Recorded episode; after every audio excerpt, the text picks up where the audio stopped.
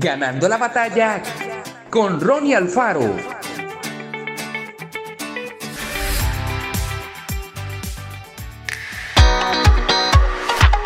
Justo González, un famoso historiador latinoamericano, escribe que a principios del año 400 después de Cristo, muchos monjes occidentales trataron de oponerse a las injusticias y crímenes de su tiempo. Símbolo de ellos es Telémaco, el monje que se lanzó a la arena en el circo romano y detuvo un combate de gladiadores. La multitud enfurecida y supuestamente cristiana lo mató. Pero a partir de esa fecha y en respuesta a la acción de Telémaco, los combates de gladiadores fueron prohibidos por el emperador Honorio. Al igual que entonces, hoy también necesitamos hacer cosas que produzcan cambios profundos y duraderos en nuestra sociedad.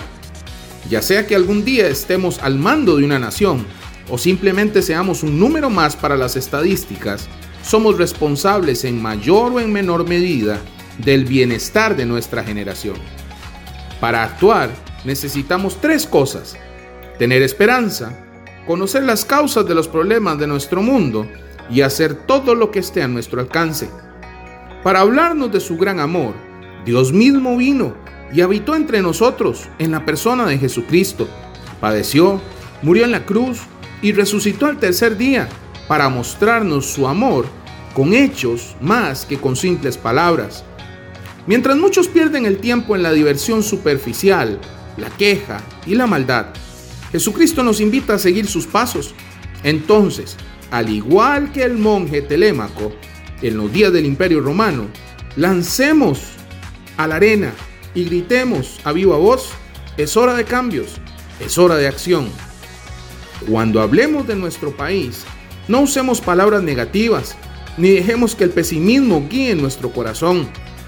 Pensemos que es posible cambiar el mundo a través del amor de Jesús.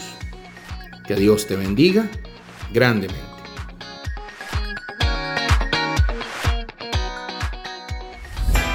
Esto fue Ganando la batalla con Ronnie Alfaro. Y recuerda, síguenos en Spotify y en nuestras redes sociales para ver más.